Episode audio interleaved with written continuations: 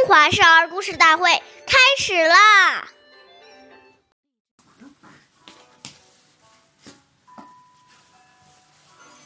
岁月易流逝，故事永流传。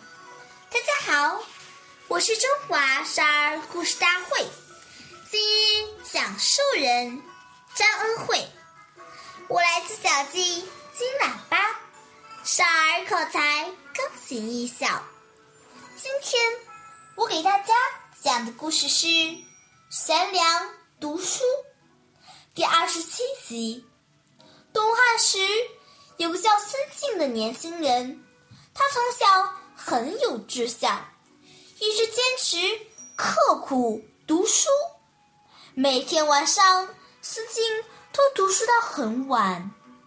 可是读着读着，就会感到很疲倦，时常忍不住打瞌睡，从而降低了读书的效率。耽误了不少时间。为了打起精神学习，孙敬想到了一个好办法。他找来一根绳子，一头绑在房梁上，另一头绑在自己的头发上。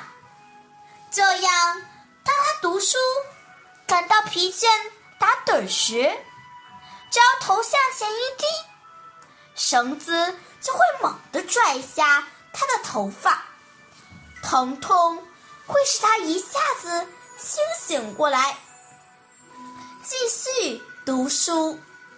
从那以后，孙敬每天晚上都用这种方法发奋读书，最后终于成为一个博学的人。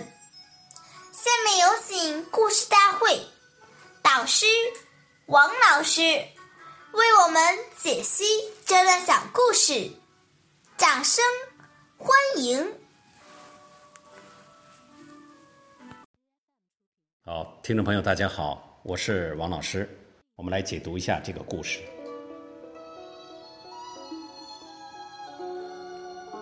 我们说，人与人之间的交谈很多，如果你不刷牙，又有口臭。那别人还没跟你交往，就已经对你有所轻视，而不愿意靠近你。所以，当别人有意躲着我们时，先不要责怪别人，要先反观自照，看看自己是不是在这些礼节当中有所缺失，才造成别人对我们有反感。培养良好的卫生习惯，离不开日常具体事务中的行为的约束。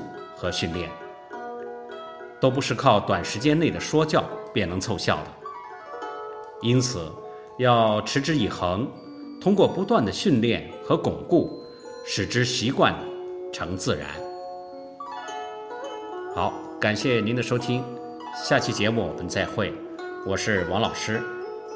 想参与讲故事的同学，请关注我们的微信号“微库全拼八六六九”。